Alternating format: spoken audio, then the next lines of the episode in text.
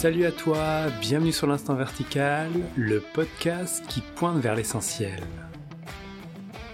Prépare-toi tranquillement à l'écoute de cet épisode, installe-toi confortablement et capte un petit instant de silence.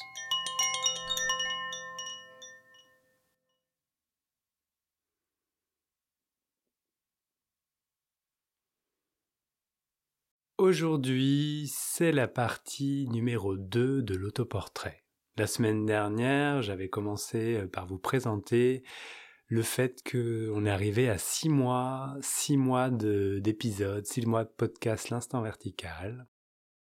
La moitié de ce que je me suis dit que j'allais essayer de faire pour cette première année. Et pour fêter cela, je vous proposais comme cadeau de faire le portrait de Benjamin, le portrait de moi, de raconter l'histoire. L'histoire qui m'amène à parler dans ce micro et à créer toutes ces émissions autour de la verticalité de l'instant.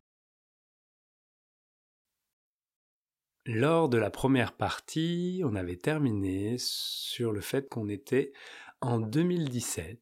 C'était la naissance de mon premier enfant, Noam. Depuis deux ans, je suis les enseignements de Yogi Alexander que j'ai rencontré en Inde. Je le fais venir tous les six mois, j'y vais tous les six mois, donc on se voit plusieurs fois, plusieurs semaines dans l'année. Je poursuis euh, les cures ayurvédiques, je reçois toujours les enseignements, je pratique le yoga de manière quotidienne depuis déjà deux ans à cette époque-là. J'ai ma pratique sophrologique, je accueille des personnes, je fais des accompagnements. Je travaille également pour l'école dynamique qui s'est construite, donc une école sans classe d'âge, sans programme, les enfants font ce qu'ils veulent un projet euh, fabuleux qui a vraiment donné du sens, qui a vraiment redonné du goût à, la question éducative que je me posais à ce moment-là. Et je suis très investi dans cette démarche-là. Je travaille, enfin, j'organise aussi des événements pour euh, le DEC, qui est du coup le réseau européen de ces écoles démocratiques. Voilà. J'apprends en juillet 2016 que je vais attendre, enfin que je vais avoir un enfant et que je vais l'attendre pendant neuf mois. Et je m'étais toujours dit que vivre à Paris, euh, ma limite, c'était à partir du moment où j'aurais des enfants. Et donc, avec ma compagne, Elena, et on s'est mariés entre-temps, en 2015, on s'est dit, ok, qu'est-ce qu'on fait? On va partir de Paris. Ok, comment on part de Paris? Eh bien, on va chercher un endroit où aller. Elena est italienne, elle n'a aucune famille en France. Voilà, moi je pouvais aller n'importe où. Et on s'est dit qu'on allait s'ouvrir. Et là, on s'est dit, ok, qu'est-ce qui nous est déjà proposé? Qu'est-ce qui est déjà là? Plutôt que de vouloir toujours aller chercher quelque chose d'autre. Qu'est-ce qui est déjà là? Il se trouve qu'à ce moment-là, euh, les personnes avec qui euh, j'ai cofondé euh, l'école dynamique étaient dans la création d'un éco-village qui s'appelle l'éco-village de Pourgue maintenant. Et à cette époque-là, il n'existait pas du tout. Il n'y avait même pas encore de, de Pourgue. Et ils voulaient absolument que je me joigne au projet. J'étais à la base réticent parce que j'avais pas forcément envie de m'investir dans un nouveau projet collectif. Mais avec l'arrivée du bébé imminent, eh bien, en fait, ça devenait, oui, évidemment, une possibilité pour changer de vie et aller vivre quelque chose de nouveau. C'était ce qui était déjà là. Donc le projet, on va visiter le lieu qui est en Ariège. Le lieu magnifique nous séduit évidemment. Et c'est le début d'une nouvelle aventure, celui de l'éco-village de Pourgue, qui nous fait faire la passation Paris-Ariège directement. Notre enfant naît à Paris et quelques mois après, nous aménageons en Ariège. Nous sommes fin 2017, fin mi-2017, pardon. Et on s'installe, euh, évidemment, début d'un éco-village, c'est un peu bordélique. il y a plein de gens, il faut trouver une organisation, ça parle beaucoup, ça structure, enfin voilà. Et je m'engage dans ce nouveau projet avec cœur. Mon activité de sophrologue est un peu mise à l'arrêt. Dans l'installation de cette... Euh, de cet éco-village, je suis du coup aussi confronté au fait que je suis en train de devenir père et que je me rends compte de ce que ça veut dire, que c'est pas si simple que ça et que j'ai envie d'avoir un foyer dans lequel j'ai envie d'accueillir ma famille et donc je me mets à la création de yurts, de, notre cocon familial composé de deux yurts, euh, une grande et une petite, une petite qui est la chambre et la grande qui est le lieu de vie. Et pendant trois mois, je, bricole, j'apprends plein de choses, je, je découvre ce que c'est aussi euh, construire, et j'adore ça. Ça s'arrête, euh, les yurts sont prêtes, on s'installe, on est en juillet 2018. Euh, Et là, c'est le drame.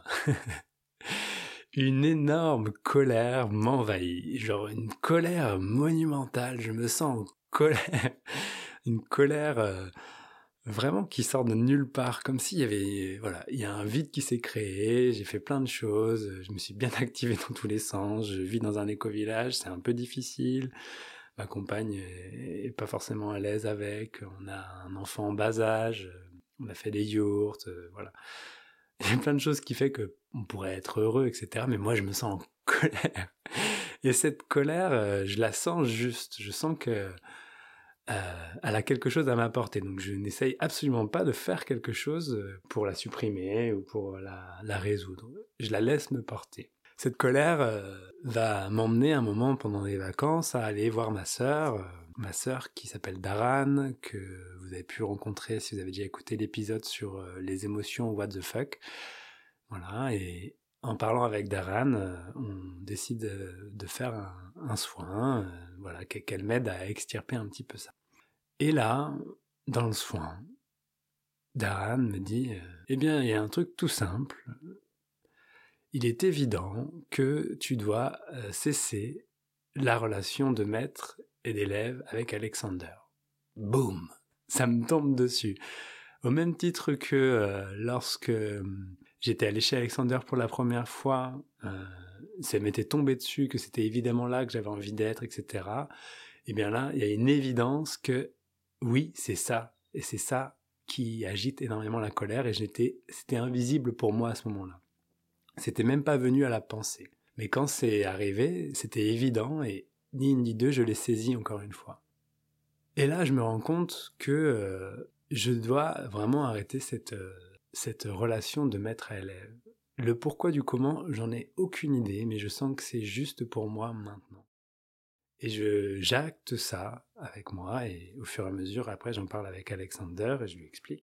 Mais j'acte le fait que euh, la relation maître-élève est terminée quelque chose à laquelle euh, qui était complètement hors schéma et du coup ça a énormément soulagé la colère. La colère a pu s'évacuer. Il y avait d'autres choses aussi, mais ça a tout transformé.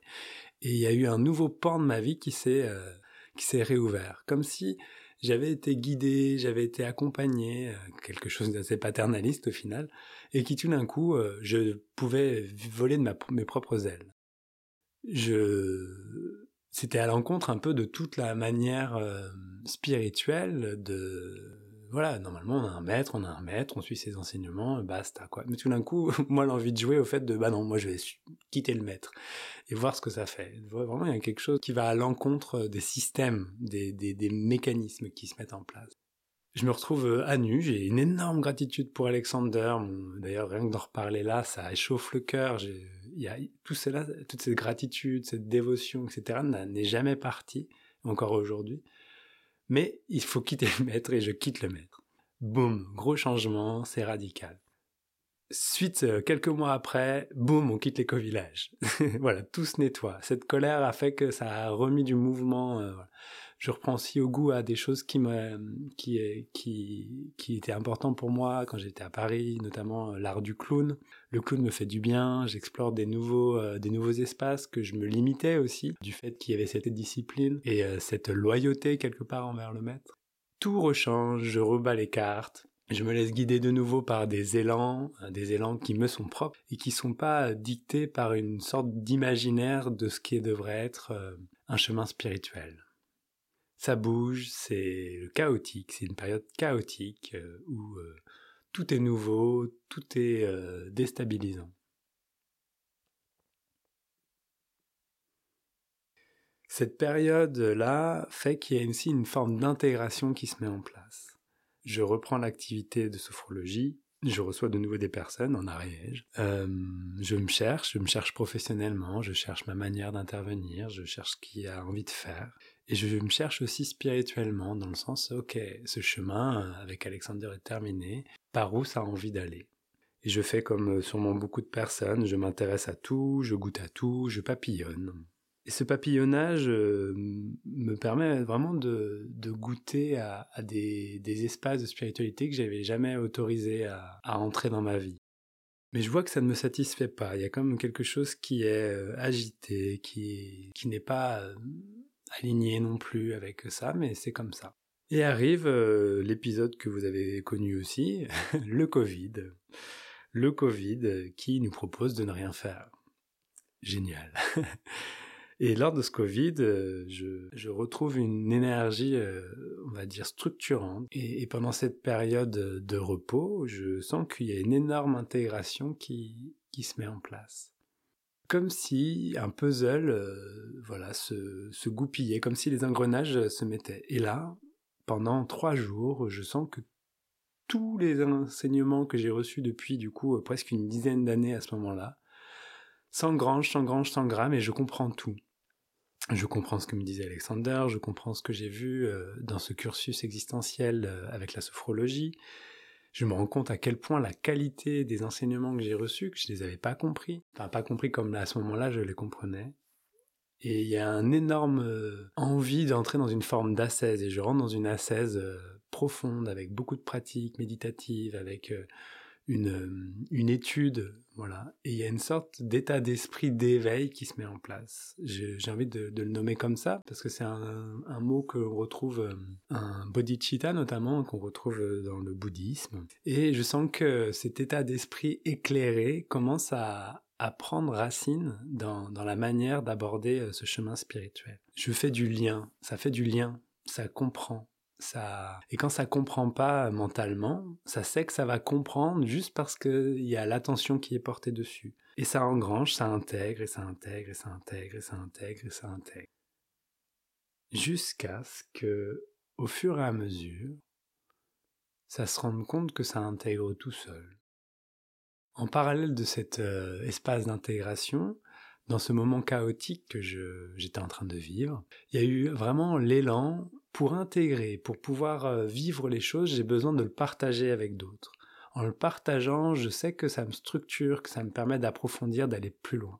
Et donc je me lance dans la création de retraites. Une première retraite qui s'appelle Sésame ouvre-toi, où j'avais vraiment envie euh, de laisser un espace complètement ouvert pour que l'individu puisse avoir tout le soutien qui lui est nécessaire afin de retrouver euh, l'axe qui lui était demandé. C'est évidemment ce que j'étais en train de vivre, mais j'avais vraiment envie de l'explorer avec d'autres individus et d'accompagner des personnes là-dedans. Que je commence aussi à explorer euh, cette voie de la retraite, cette voie du stage, qui me parle beaucoup. Je lance euh, ma première retraite Sésame ouvre-toi, puis une autre et une autre. Et je vois que d'être en face à face avec les personnes, de les accompagner, d'être euh, dans cette posture aussi de facilité, fait en sorte d'intégrer. Vraiment en profondeur. C'est jamais pareil pour moi en sortie de retraite également. On retrouve euh, d'ailleurs dans les processus pédagogiques qui existent, euh, expliquer à quelqu'un d'autre, faire faire à quelqu'un d'autre, c'est la meilleure manière d'apprendre pour soi. Ben, je veux vraiment appliquer ça à la lettre et c'est vraiment là-dedans que je suis parti. J'ai fait donc première retraite Sésame ouvre-toi, qui est celle qui, que je fais régulièrement. Là, je vais faire euh, la sixième ou la septième édition là cette année. J'ai aussi lancé une retraite euh, qui s'appelle Sadhana, qui est vraiment euh, de ce que j'ai pu retirer des enseignements de chez Alexander, vraiment de se pencher sur une sadhana, d'aller vraiment dans sa propre sadhana. du coup aussi du fait d'avoir quitté le maître, de savoir que bah, c'est sa sadhana à soi, que c'est pas la sadhana de quelqu'un d'autre, et que c'est à chacun de la tisser, comme ça a envie d'être tissé. Je lance ces retraites, je papillonne, ça s'intègre, ça s'intègre, ça s'intègre. Et je ne peux pas dire à quel moment, mais au fur et à mesure, je me rends compte que, en fait, euh, il n'y a rien qui freine, il n'y a rien qui empêche, il n'y a rien qui, qui fait non plus. C'est comme si il était vu que euh, les choses se passaient d'elles-mêmes comme si je pouvais regarder dans le miroir, et ça c'est quelque chose qui m'a vraiment euh, stupéfié, de voir que je ne me suis jamais vu. De me mettre devant le miroir, et un jour je me mets devant le miroir, et là je me rends compte que je ne me suis jamais vu.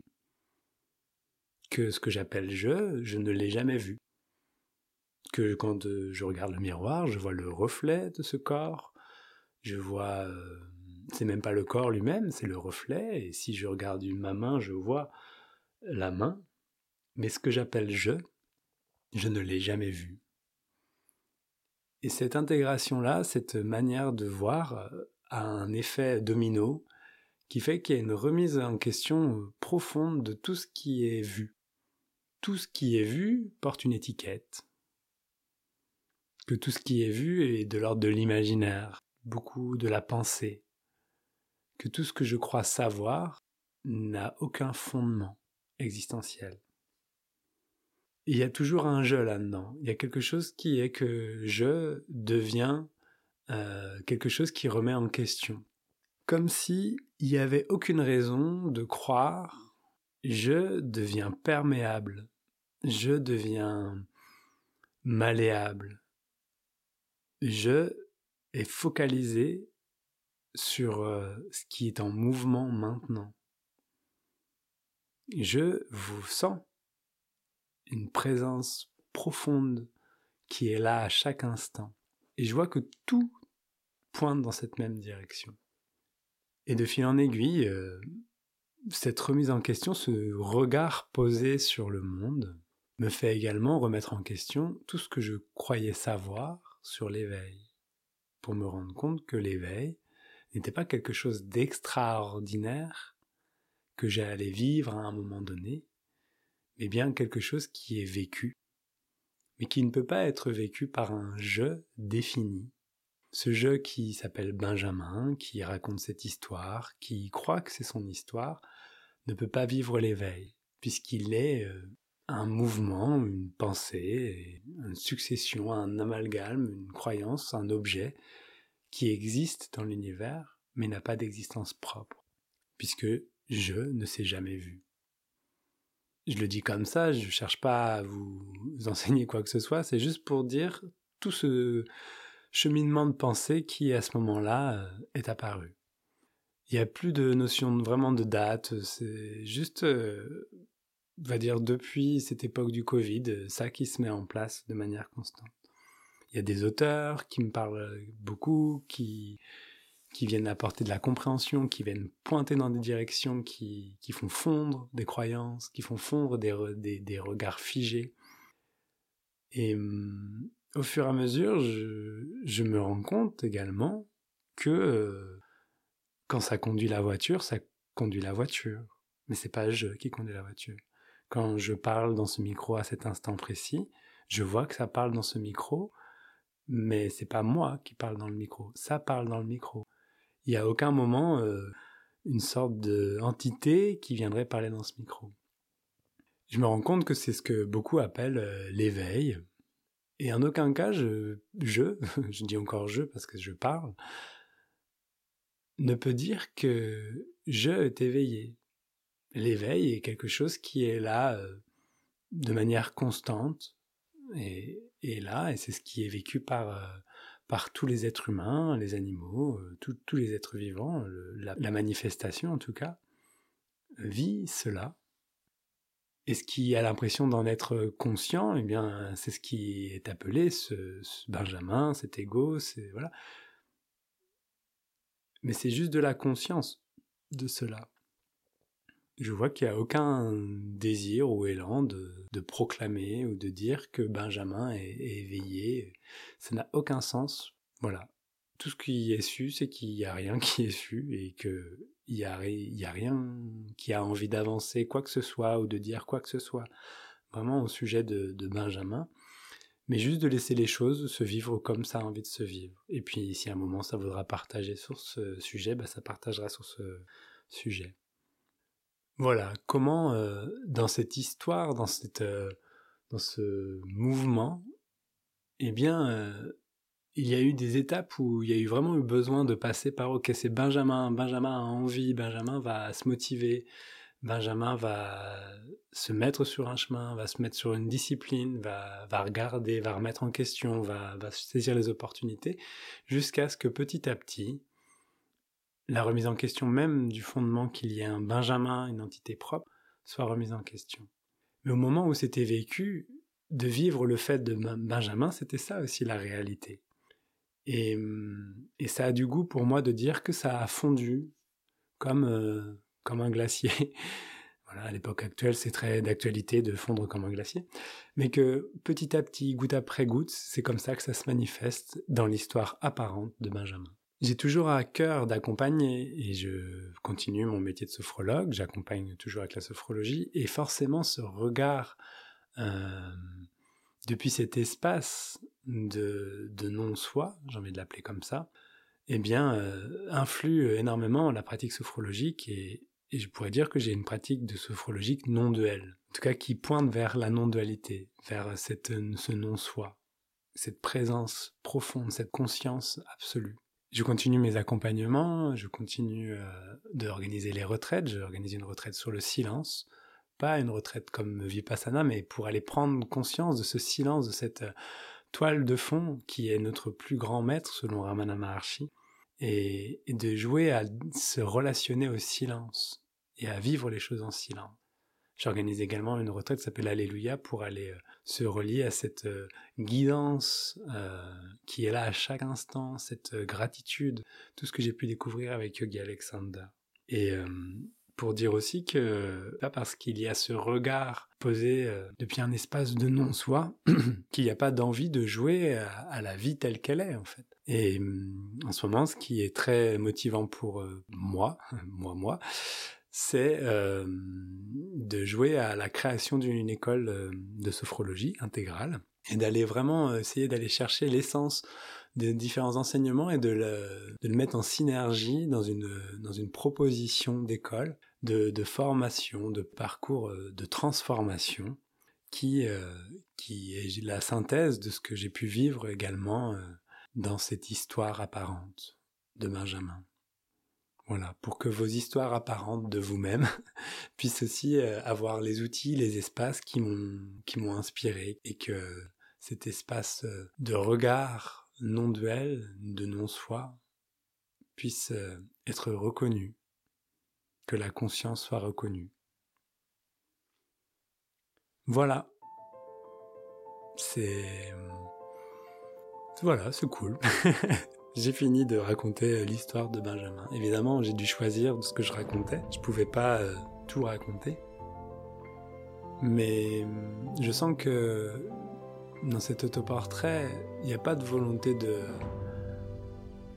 d'arriver à une conclusion. C'est juste euh, poser de manière brute les réflexions, les pensées, les questionnements de Benjamin et, ce regard également qui, qui en a conscience. Je te laisse voir euh, comment ça résonne chez toi. Je te laisse aussi euh, commenter. N'hésite pas à, me raconter. Si tu as des questions, si tu as, envie qu'on en parle également. Si tu as envie d'en parler, n'hésite pas à me contacter via les réseaux sociaux. Et puis, euh, partage et puis faisons-nous du bien en se racontant des histoires. Je trouve ça cool de se raconter des histoires. Allez, je te laisse. Je te remercie de ton écoute. On peut tous rester dans cet instant, dans cette verticalité